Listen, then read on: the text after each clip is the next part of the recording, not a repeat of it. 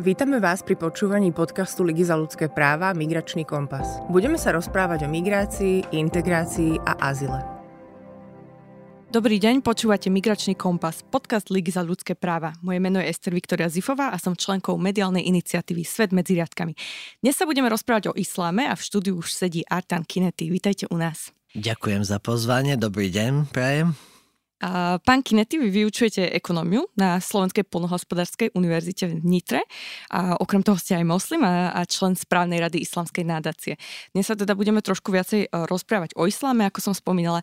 Hneď ale tak na začiatok by som chcela vedieť, že či si pamätáte nejaký váš prvý stret s islamom, že kedy to pre vás začalo? Samozrejme, lebo pre vašu zaujímavosť súvisí to so Slovenskom. Ja som vyrastal vo veľmi prísne ateistickej krajine, takže prvých devätnásť rokov počas komunistického režimu náboženstvo, ja som pôvodom z Albánska a mm-hmm. vládol tam veľmi prísny ateistický režim, kde ateizmus bol zakotvený aj v ústave. Čiže keď padol režim, ja som prišiel sem v deväťdesiatom druhom a môj, moje prvé stretnutie s islamom sa uskutočnilo práve na Slovensku, na jazykovej škole, kde som sa dostal do kontaktu potom s, so študentami z tých muslimských krajín a tam začal aj môj prvý záujem o viere. V podstate aj prvé informácie o viere som dostal tu. To je dosť také nečakané. Čakala som hociakú odpoveď, ale takú, že práve na Slovensku, že to by som netypla. No, to je špecifické tým, že vlastne mm, som žil v, v hovorím, prvých devätnásť rokov v, takej, v takom autoritatívnom režime, veľmi prísnom a po druhé, potom osud to zariadil tak, že som prišiel študovať a potom aj pôsobiť naďalej na Slovensku. Takže z tohto hľadiska není to nič nezvyčajné. Mm-hmm. Nezvyčajné je to, že proste prišiel som do väčšinovo kresťanskej krajiny a tam som ano. sa oboznámil s mojou vierou. Ale myslím si, že jak zvyknete hovoriť aj na Slovensku, že cesty Božie sú nevyspytateľné, takže aj v tomto prípade bolo tak. Uh-huh. Keď spomínate, že ste boli teda v takej ateistickej krajine, mali ste už vtedy v mladosti pocit, že vám chýba niečo ako náboženstvo, alebo ste to nejako neriešili, keďže ani tá možnosť nebola? Viete, keď ako malé dieťa ste vychované v tom, že nič iné neexistuje, len ten režim a to je stredobodom pozornosti, ale potom, viete, tá širšia rodina vám dá nejaké signály, že oni proste, keď boli mladší, verili v niečom, tak viete, že je niečo tam také záhadné, ktoré ten režim sa vám snaží nejakým spôsobom e- minimalizovať, respektíve tris, e, e, prísne trestať za to mm-hmm. a vy si myslíte, že dobre, no akože ak, ak je to také zakázané, tak ste zvedaví, ale že to necháte na neskoršie. Ale potom e, ste čoraz zvedavejší aj v puberte, že proste čo je toto záhad, taká záhadná mm-hmm. vec, že ten režim sa vám snaží nejakým spôsobom zabraniť, aby ste sa oboznámili. A samozrejme, keď prídete potom do sveta, Ten, tá konzumná spoločnosť, tie veci vás nabadajú k tomu, aby ste našli nejakú rovnováhu duševnú, mm-hmm. lebo ten, ten svet je náročný, ten tlak, ten stres je neskutočný a vy máte, hej, človek prirodzene má takú tendenciu nájsť nejakú duševnú, duševnú rovnováhu. A ako reagovalo, reagovalo vaše okolie? Na taký veľký Myslíte, rodina? rodina? Najprv, hej, najprv boli prekvapení, lebo m, m, nevyhovovali ma v, tam, v takom náboženskom duchu. Aj pre nich to bolo nové, lebo po páde komunizmu začali sa oboznámiť. Už všetko bolo možné.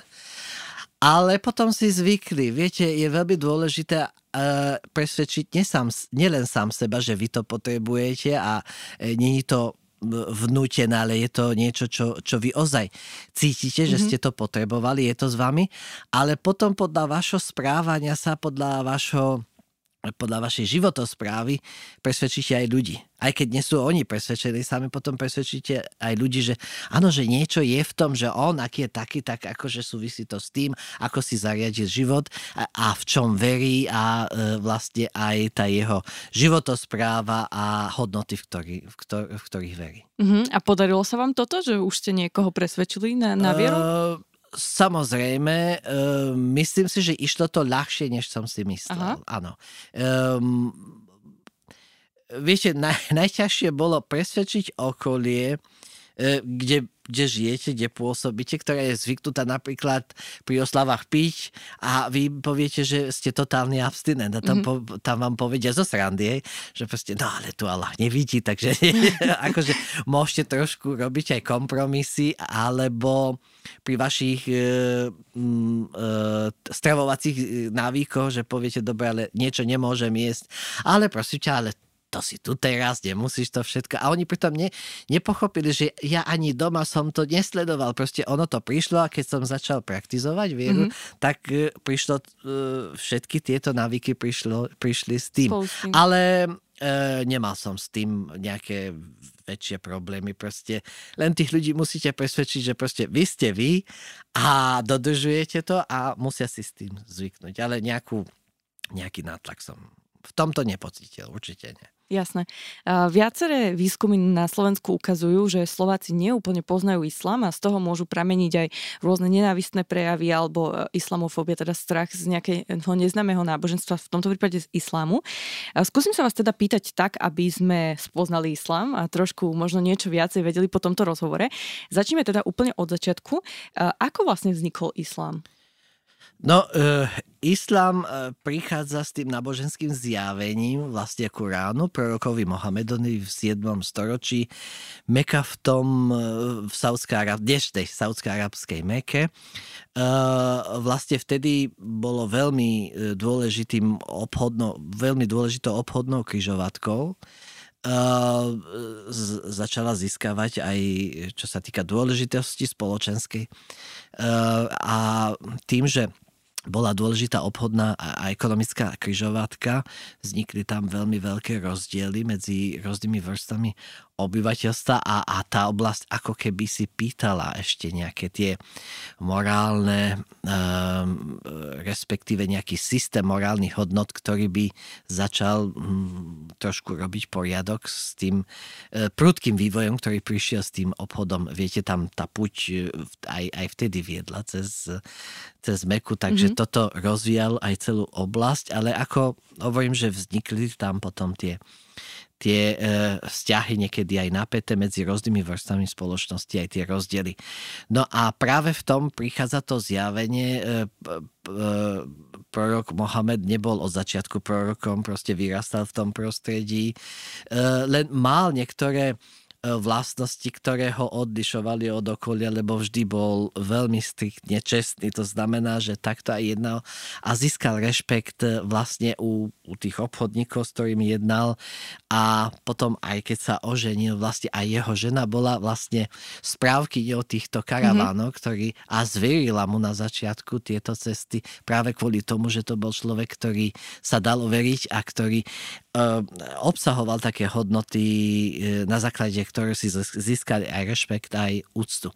Potom prišlo to zjavenie v siedmom storočí, a ktoré mu narobilo dosť veľa problémov, lebo tá väčšina, hlavne tí, tá elita, ktorá vtedy vládala, nechcela práve toto to nové, to zjavenie, teda islám, ktorý začal šíriť prorok Mohamed kvôli tomu, že išlo dosť často proti ich e, systému.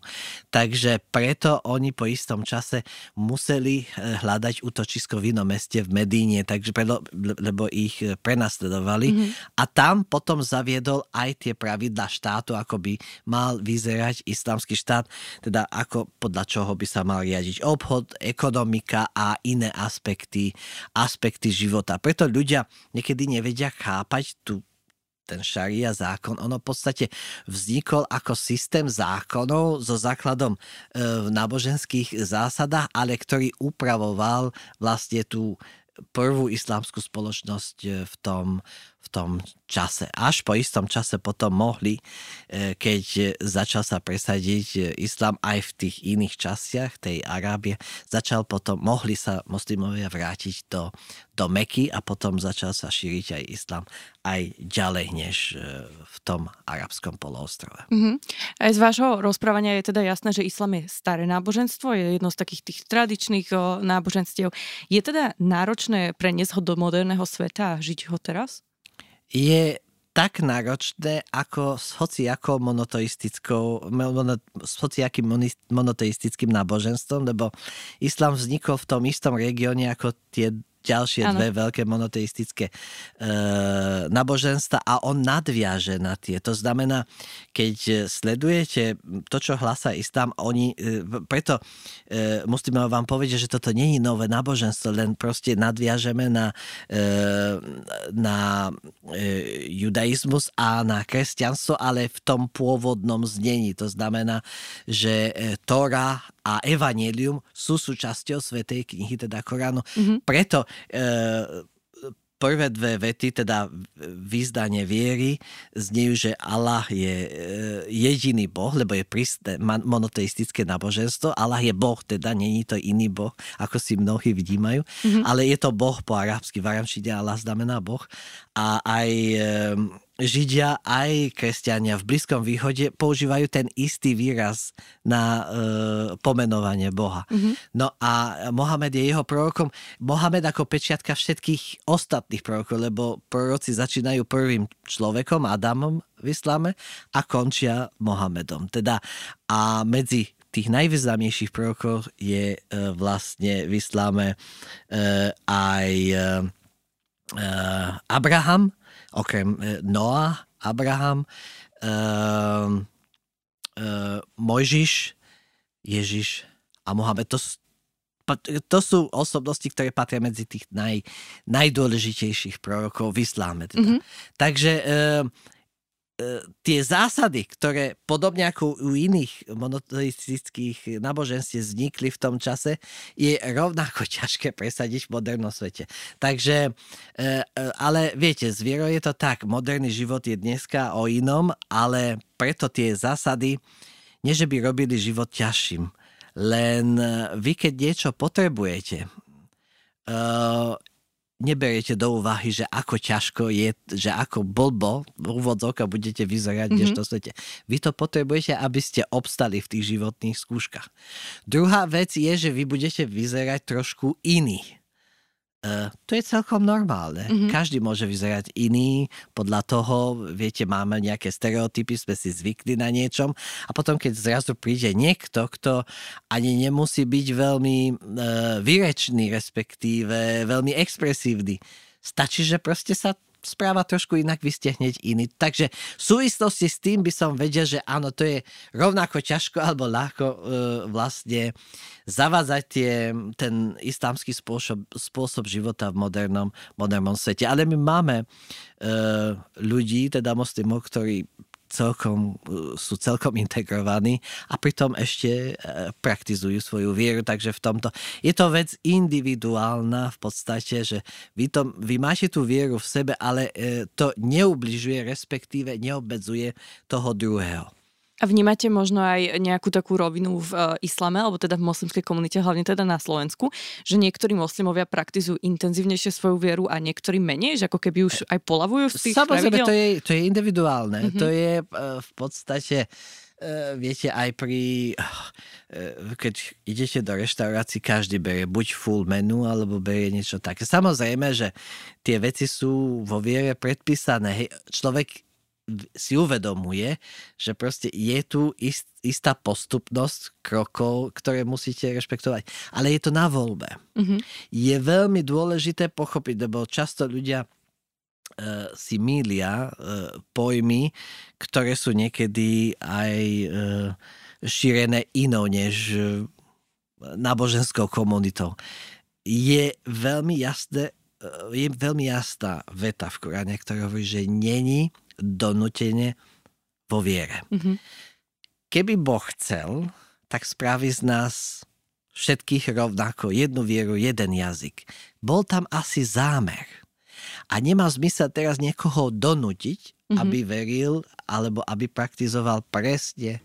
Sú tam jasné pravidlá. Hej. Aj v škole máme tak, hej, proste musíte spĺňať, máte započet, potom je skúška, potom sú štátnice, až potom dostanete vlastne diplom. To isté je aj s vierou. Vy viete, aké sú pravidlá, potom si vyberiate. Hej, chcem tento predmet, chcem ďalší. Nemusím ísť na jednotku, stačí mi aj dvojka. Mm-hmm. Rozumiete, tak je aj to s vierou. Sú ľudia, ktorí všetko sledujú. do bodky, pretože chcú, nie pretože niekto ich donúti. Áno, sú ľudia, ktorí sú e, re, relaxovanejší mm-hmm. aj, aj z tohto hľadiska, takže je to rôznorodé. Keď ste spomínali uh, tú časť o tom, že občas ste iní aj v spoločnosti uh, vďaka svojej viere, tak stáva sa vám, že niekoho tak šokujete, keď poviete, že ste moslim? Lebo podľa mňa na základe stereotypov my máme vytvorený nejaký obraz, že ako asi vyzerá moslim. A keď sa na vás pozerám, tak uh, podľa tých stereotypov úplne nevyzeráte, tak uh, či sa vám toto stáva? Samozrejme, e, takto. E, na prvý pohľad nikto nepochopí, že či som ja moslim, hej, lebo vyzerám ako... ostatní, takže v tomto není odlišné. Je to iné, keď je žena, že má šatku, vtedy, vtedy už začínajú sa pýtať. Aj to správanie je iné. Skôr je tam zvedavosť a niekedy aj strach z nepoznaného. Hej, to, to, to treba si uvedomiť, že podstatná väčšina tých reakcií je buď z neznalosti, alebo strach z, z toho cudzieho. Áno, v menšine sú aj také, že dopredu majú rozhodnuté, že proste to je zlé a tak a preto reagujú. Ale väčšinou, e, väčšinou tie reakcie budú e, e, také, myslím si, že skôr zvedavé alebo aj čudné vtedy, keď sa objaví žena v šatke, mm-hmm. keď sa objaví trošku muž v inom oblečení, alebo keby sa modlil v tom koberčeku, to tiež by priťahoval, ale to väčšinou sa deje v súkromí, takže... Mm-hmm. Uh, a samozrejme, keď sa objavíte v skupine a tam uh, v tej väčšine hneď to upúta pozornosť a začínajú tie, tie reakcie, že čo to je, respektíve môžete dostať aj nejakú reakciu, takú, že musíte byť trpezliví, aby ste vysvetlovali súvislosti. Ale ja osobne nemávam e, také prvé reakcie, nie sú nejaké iné, pretože hovorím, ja na prvý pohľad nevyzerám, uh-huh. hej, že proste, lebo ľudia majú také stereotypy, že moslimovia sú Arabi, sú tmaví a to nie je pravda, lebo moslimov je dosť v Európe, potom sú aj v iných častiach. Hej. Väčšia časť je v azijskom kontinente, viete, Indonézia je najväčšia moslimská krajina mm-hmm. a tak ďalej. Takže e, z tohto pohľadu nie, ale potom, keď začnete aj pri tých stravovacích návykoch, hej, aj na obede a tak, proste, hej, prichádza niekedy k takým vtipným situáciám, že prečo nie, ale daj si, veď, mm-hmm. hej, Boh nevidí, alebo tak. Ale väčšinou nie, väčšinou som nemával, ale zaznamenávam u iných členov komunity, že sa stretávajú s rôznymi prejavmi zvedavosti aj, aj iné reakcie. Mm-hmm. V Migračnom kompase som sa rozprávala aj s pani Hasnou, ktorá vlastne hovorila o tom, že ženy to majú o niečo ťažšie, keďže aj vizuálne hneď vidieť, že sú moslimky, často sa stretávajú s nenávistnými komentármi. Tak som sa chcela aj vás opýtať, že či ste mali aj vyslovene nejakú negatívnu um, skúsenosť, že niekto ako keby buď začal robiť nejaké vtipy nenávistné, alebo priamo už mal rozhodnuté, že aký ste človek.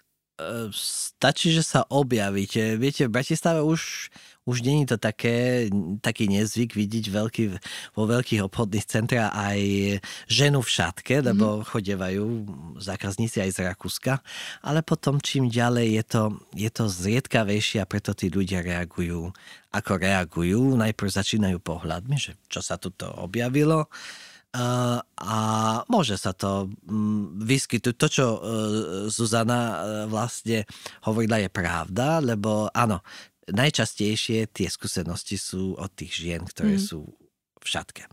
Možno by teda bolo lepšie, kebyže hľadáme podobnosti, ako tie rozdielnosti. Vy ste teda spomenuli, že islám má prenesené aj z judaizmu, aj z kresťanstva rôzne zásady.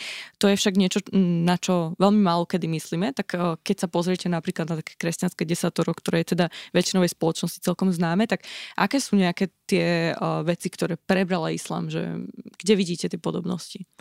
No, podobnosti sú, na, začneme tými morálnymi zásadami, mm. že proste uh, tie sú spoločne pre tie monoteistické. Samozrejme, vlastne to pramení z tej viery v Boha. Ak Boh nás vytvorí, takže nechce, aby sme uh, vlastne nejakým spôsobom narušili to stvorenie, to najkrajšie stvorenie, ktoré je život. Vlastne zaviniť sa proti životu, proti... a napáchať veci, ktoré narušujú ten, toto stvorenie, hej, mm-hmm. toto, čo je najkrajšie dielo. tak je najhoršia vec. Hej, potom nepokradneš, alebo tie zásady, ktoré zdieľame, my veľmi radi hovoríme aj v tej platforme. Máme takú krásnu platformu s, s, s rabinom, s farárom, kde náš imám sa stretáva a chodievajú po stredných školách, aj po vysokých školách a rozprávajú o tom, že proste aké sú naše spoločné veci, aké sú uh, odlišnosti. Podstata tých náboženstiev je podobná a vy to vidíte, keď oni sa bavia, aj tí študenti, keď počúvajú, tak hovoria, no však ako bolo by pekne, keby to tak, keby sme to vedeli predtým, mm-hmm. ale keby to tak fungovalo. Ono to aj funguje. E, viete, dosť veľa krívd a nedorozumení vzniklo kvôli geopolitickým javom a nie kvôli náboženstva. Náboženstva žili e, vedľa seba, hlavne na Blízkom východe, dosť e, tolerantne. Mm-hmm. Vy vidíte tam aj synagógy, aj kostoly, aj mešity na Blízkom východe. Není tam žiadny nezvyk, keď vidíte vedľa seba. Hej. Aj na Balkáne, keď idete, napríklad prídete do Albánska, aj do Bosny, vidíte tam e, aj kostoly, aj e, mešity vedľa seba.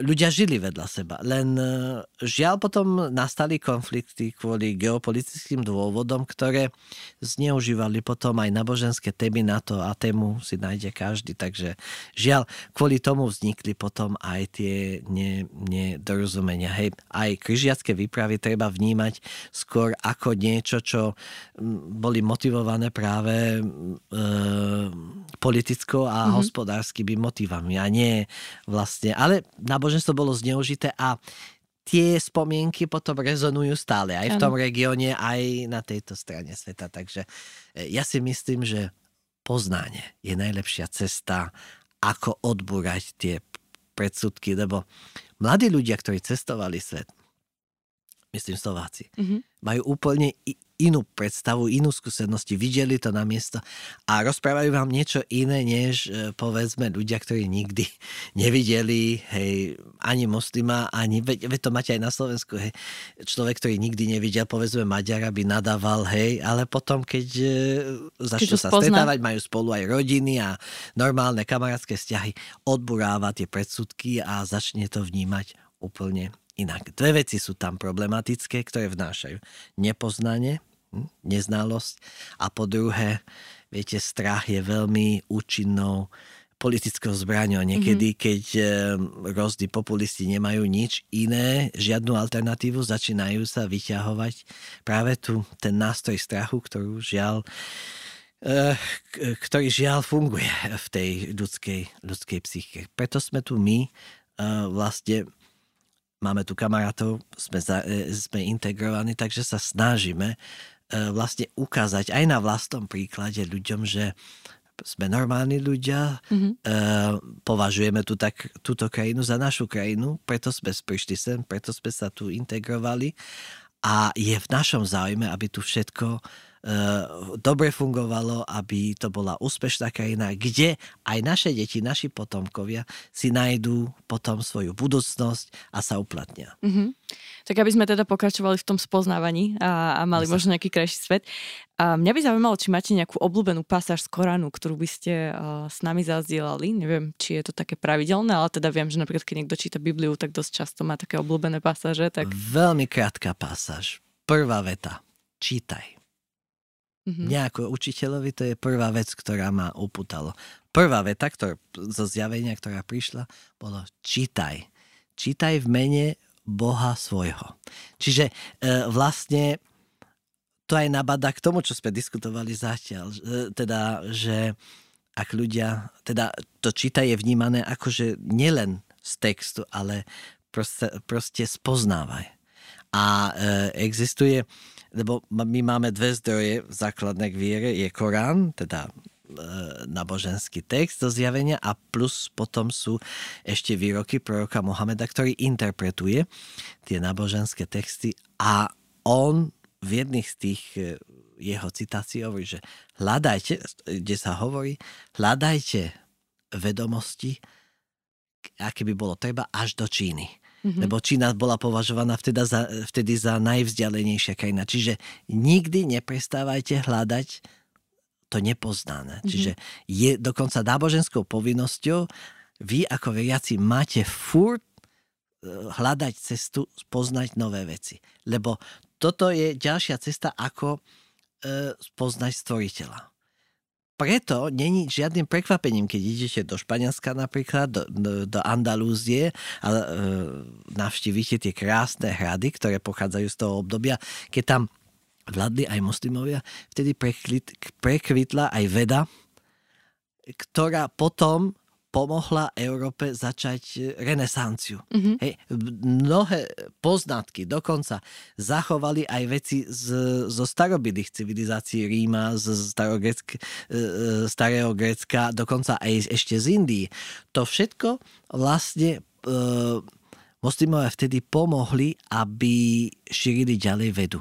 E, to znamená, že vtedy žili podľa toho, ako od nich celá viera teda aj stvoriteľ, aby neprestávali vlastne hľadať to nové. Mm-hmm. Hej, prečo potom teda existuje taký rozkol medzi náboženstvom a vedou? Vy ste vlastne akademik, pôsobíte na vysokej škole, venujete sa ekonomii. Vnímate, že, že je nejaký problém medzi vedcami a náboženstvom? Ja nevnímam, že je Nie? tam rozpor. Nie, ja si myslím, že to je to sú dve strany jednej mince. Aha. E, áno, keď, hleď, keď chcete tam E, niečo, vlastne nejaké rozpory vytvárať, neže nájsť, tak do časti aj sa vám podarí, ale nevidím, nevidím tam, nevidím tam rozpor, lebo vnímam to ako strany tej istej mince. Mm-hmm. Ako vyzerá váš e, duchovný, bežný deň?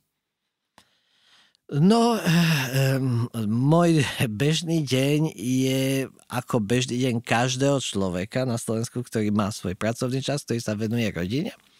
Zvláštnosťou je to, že proste máme e, t, e, tú životosprávu prispôsobené tak, že napríklad my, my sa modlíme päťkrát denne, mm-hmm. takže musíme si nájsť, tam není, to nevyžaduje veľa časového priestoru, ale je tam čas určený, kedy môžete tých päť modlitieb vykonávať od skorého rána až po tú večernú e, modlitbu. Takže jediná zvláštnosť je to, že proste sú, je tých päť modlitieb denne. E, samozrejme je tam sú tam tie zvláštne stravovacie návyky, ale to, to je individuálne, takže to To sa prejavuje len, keď idem s niekým na obed, mm-hmm. alebo do reštaurácie. A e, samozrejme, že proste ako veriaci vy si dávate pozor na jazyk, aby ste, no, máte ten, tú svoju etiku alebo eti, e, etické zásady, podľa čoho sa správate.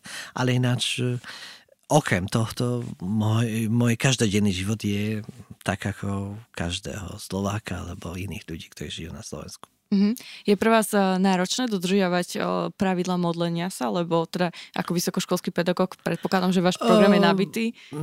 Je veľmi nabitý, ale to je otázka päť minút. Jedna modlitba päť až desať minút viac netrvá, takže akože to, a to je individuálne, proste je to moja vec, takže to neobmedzuje, alebo respektíve nikomu inému e, vlastne ani neukazujem, pretože ja si nájdem ten svoj čas ako na takú krátku prestávku. A plus to je otázka počas pracovného dňa jednej alebo dvoch modlitieb, ostatné sú doma, takže mm-hmm. To je pomerne aj príjemné, že si nájdete čas na seba v takom hektickom svete, nie? Že sa aspoň tak na päť minút. No práve preto, že je to potrebné. Aha. V tom hektickom svete si nájsť päť minút, si uvedomiť, že počkaj, je tu aj niečo dôležitejšie, než to, čo sa deje. A je to krásna duševná prestávka, lebo vtedy ešte raz, viete, um, ono je to tak organizované, že to, to je päť dôležitých etáp počas dňa v živote človeka. Čiže nenáhodou z tých päť, jak by som povedal, modlitieb je nastavené tak, že vy v tom čase prestanete byť tým typickým človekom, ktorý ste zaneprázdený, ktorý beháte mm. za rodinou, za peniazmi, za robotou a vrátite sa k tomu, čo je zmysel života. Vy ste stvorení a potom si uvedomíte, aha, počkajte, ak urobím niečo zle, potom asi som sa odklonil od niečoho. Mm-hmm. A je to aj taký veľmi potrebný duševný relax v tom našom, našom spôsobe života dnešnom, ktorý je dosť stresujúci a áno, není čas pre nič pomaly. Mm-hmm. To znie veľmi príjemne, teda, že máte t- takýto priestor a vlastne teraz paradoxne uvažujem nad tým, že, že ani tá moja otázka nebola primeraná, lebo tak všetci by sme si mali nájsť tých päť až desať minútiek v dni päť krát, že to by bolo ideál, kebyže všetci máme priestor, aby sme sa tak vrátili k sebe a porozmýšľali nad. Um, to je otázka priorit, ale myslím si, že každý z nás sa dostane či počas dňa, týždňa, ale počas života k tým okamichom, že si povie, asi niečo nerobím správne, že nemám čas pre seba, nemám čas pre to podstatné, čo nás robí ľuďmi. Mm-hmm. E, že e, ten spôsob života nás premenil na robotov. A vy vtedy potom sa stanete aj ľudskejším. Preto hovorím, že tých päť časov na modlitbu vlastne vás vráti k tej podstate, že ja som človek, ktorý bol stvorený alebo dostal inú misiu, než to, čo momentálne vlastne vykonávam. Mm-hmm. Hovoríte po arabsky?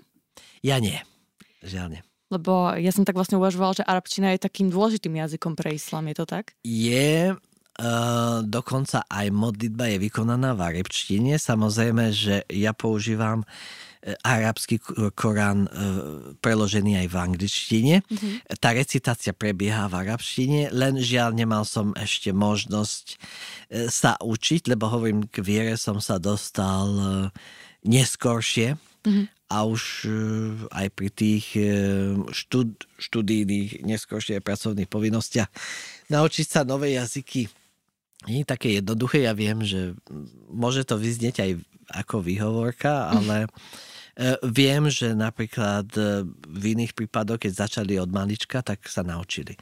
Uh, len... No, nie, nie je to môj prípad, žiaľ. Jasné. Naučili by ste nás, mňa teda, našich posluchačov, nejaký náboženský pozdrav, ktorým sa zlavie? No, zdravia moslimovia? Moslimovia sa zdravia veľmi jednoduchým pozdravom Selam aleikum, mm-hmm. čo znamená mier s vami. Každý moslim, keď sa stretáva, tak sa pozdravuje týmto, týmto pozdravom. Uh-huh. A keď sa pozriete na ten preklad, že mier s vami, a, tak to môže pre niektorých ľudí, keď sa na to pozrú, cez nejaké svoje predsudky znieť paradoxne, lebo mnohí si spájajú islám nesprávne s, s násilím. A možno kebyže to viete posluchačom a posluchačkám ozrejmiť, že aký má teda islám vzťah s násilím? Ja som sa už aj zmienil na začiatku našho stretnutia, že uh, je, existuje jedna veľmi dôležitá v Koráne, ktorá hovorí niet, niet donúcovania vo viere. Čiže v tomto viera sa stavia dosť jednoznačne, lebo viera nemá význam, keď sa vnúcuje a použitím násilí. Uh, a plus veľmi dôležitá veta, ktorá je podobná aj e, v židovskom náboženstve, že keď si zachránite jedného človeka, život jedno, ako keby ste zachránili celé ľudstvo. Toto je veľmi podstatné a veľmi dôležité. Není prvýkrát, keď moslimské spoločnosti zachránili iné menšiny. E, my na Balkáne máme s, s týmto veľmi bohaté e, skúsenosti. E, u nás na, našli útočisko židovskí obyvatelia Španielska, ktorí utekali z inkvizície a aj v stredoveku, aj počas druhej svetovej vojny. A,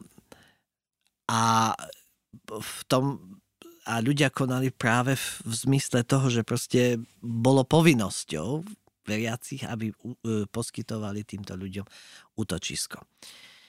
Čo sa týka násilia novodobej, ktoré aj v médiách, aj v niektorých kruhoch populistických rezonuje ako súčasť viery, to, toto je účelovo podávané, lebo tam sú iné záujmy než náboženské. Viete, náboženstvo sa dá zneužívať pre všeličo, aj pre geopolitické úmysly. Vlastne, samozrejme, islám nabáda svojich veriaci, aby sa bránili a aby neboli pasívni, keď je ohrozená ich identita a existencia. Mm-hmm. To vlastne, o tom nie je pochyb a to myslím si, že je správne. Ľudia vlastne, okrem toho, že proste musia vedieť aj spolužiť, musia sa vedieť aj brániť. Mm-hmm. Toto, lebo ináč by bola ohrozená ich ich existencia, ale násilie ako také nemá, nemá miesto vo viere. Dokonca je veľmi e, veľavrávne, keď veriaci v isláme sú nabadaní, že keď sa nahnevajú, viete, pred modlitbou my si e, máme taký obrad, že, ča, že, že sa čistíme mm-hmm. vodou, teda začíname hej, tvárou, potom rukami a tak postupne. Že keď sa č- moslim hnievá, prvá vec, čo má robiť, je toto. Mm-hmm. Že proste sa má zastaviť a kontrolovať sa.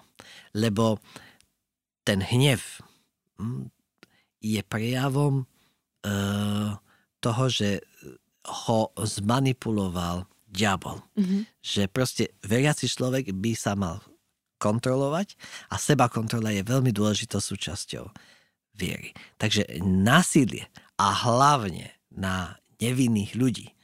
Samozrejme, že nemá vôbec žiadne miesto vo viere.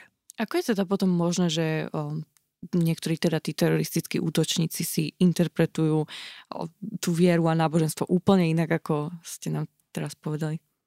Viete, francúzska revolúcia tiež hlásala bratstvo, rovnosť a tak ďalej, ale zároveň prvých dňoch vzniklo na základe tej revolúcie prvé náznaky či štátneho, alebo ideologického terorizmu. Mm-hmm. Viete, takže žiaľ, e, tak ako všetko náboženstvo sa dá zneužívať aj na takéto ciele.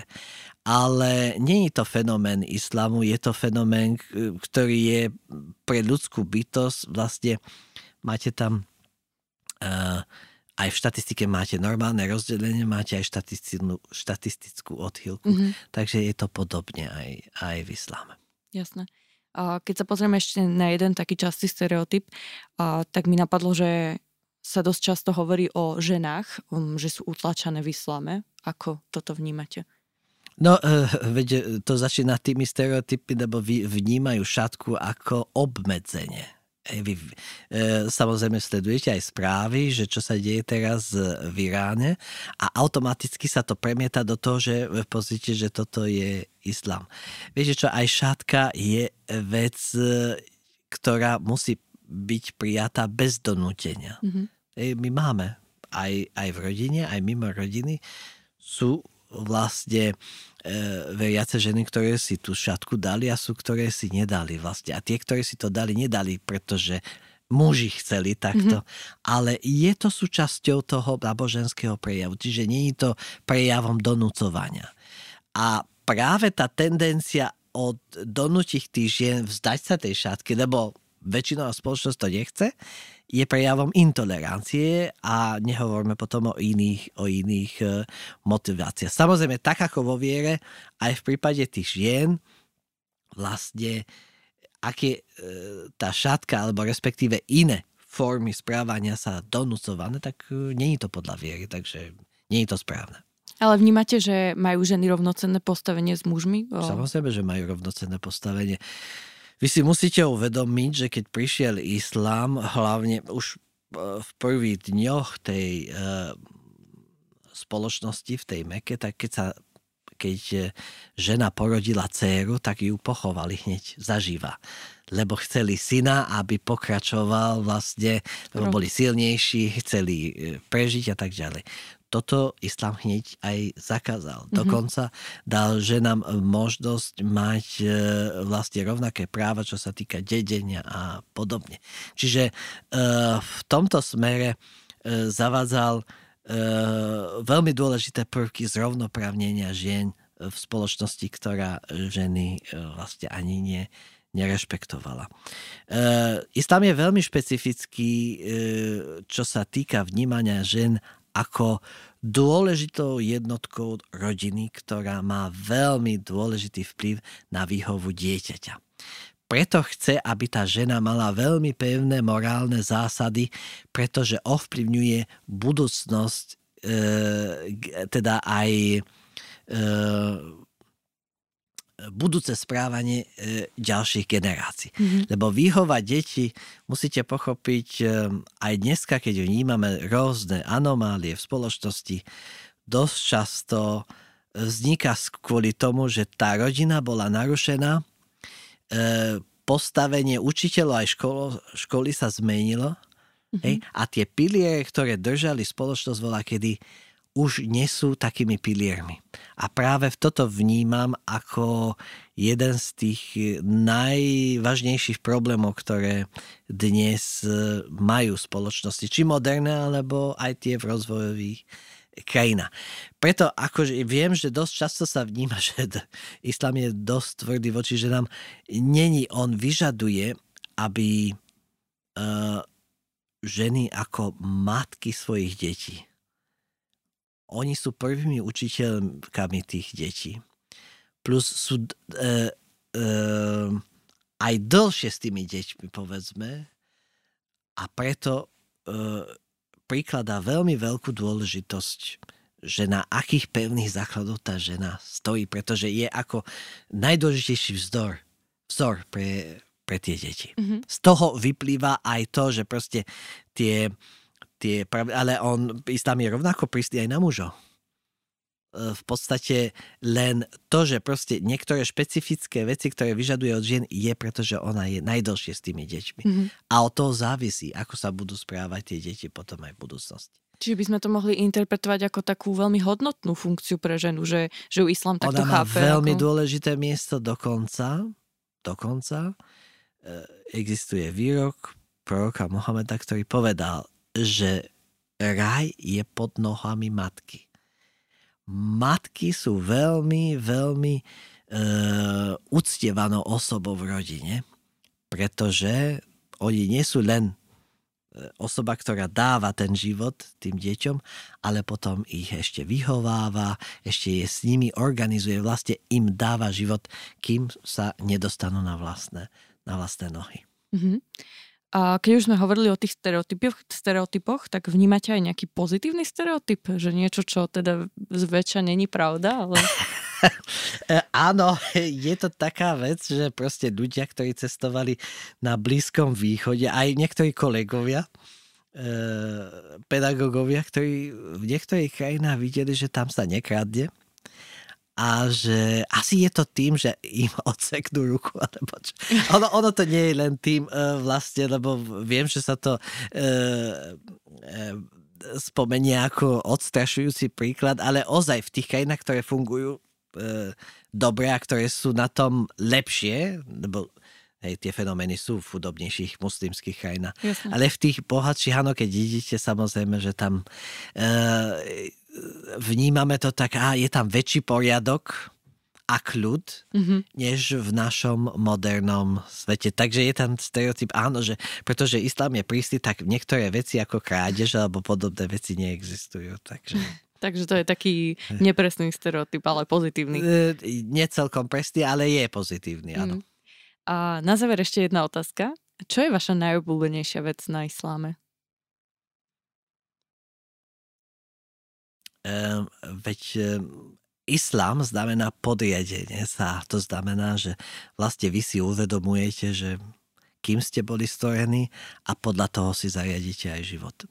A preto, aj na základe vlastných skúseností, prečo som sa dal na tú cestu, je, že mohol som si vybrať v rámci tej konzumnej spoločnosti, sa mi zdal ako najsprávnejšia životospráva, lebo odoláte potom rôznym tým e, veciam, niektorým aj pozitívnym, ale niektorým aj negatívnym, ktoré vlastne e, potom vytvárajú aj tie predpoklady pre stres a pre tie veci, ktoré ľudia na križovatke svojho života určite, určite stretnú. A ďakujem veľmi pekne, že ste si našli čas a že ste nám takto ozrejmili niektoré koncepty, ktoré úplne väčšinovej spoločnosti nie sú známe. A a, a budem vám teda držať palce na vašej duchovnej ceste a všetkých ostatných. Ďakujem veľmi pekne, dneska bol so mnou Artan Qineti. Ďakujem aj ja za pozvanie a dúfam, že proste aj iní členovia komunity budú mať možnosť vás oboznámiť s rôznymi aspektami. Ja som len jeden človek, ale naša komunita napriek tomu, že je malá, je skladaná z rôznych skvelých ľudí, profesionálov, aj ľudí, ktorí vlastne sú úspešní aj vo svojom súkromnom, aj vo svojom profesnom živote. A vyjadrím ešte raz to presvedčenie naše, že vlastne žijeme spolu na Slovensku a pre nás je veľmi dôležité, aby sa krajine darilo, pretože tuto vidíme budúcnosť, tu sme založili rodinu, takže úspech krajiny je aj našim úspechom. Ďakujeme teda aj poslucháčom, že si vypočuli ďalší diel Migračného kompasu podcastu Liga za ľudské práva.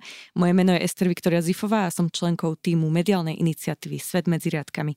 Táto epizóda podcastu vznikla v rámci projektu SalamSK, bojujeme proti islamofóbii a podporujeme obete nenávistných trestných činov na Slovensku. Projekt je podporený z prostriedkov Európskej únie v rámci programu Práva, rovnosť a občianstvo. Ďakujeme, počujeme sa na budúce. Podcast Migračný kompas vám prináša Liga za ľudské práva. Viac o jej činnosti nájdete na jej web stránke w w w bodka h r l bodka s k alebo na sociálnych sieťach Facebooku, Instagrame, LinkedIne alebo na našom YouTube kanáli.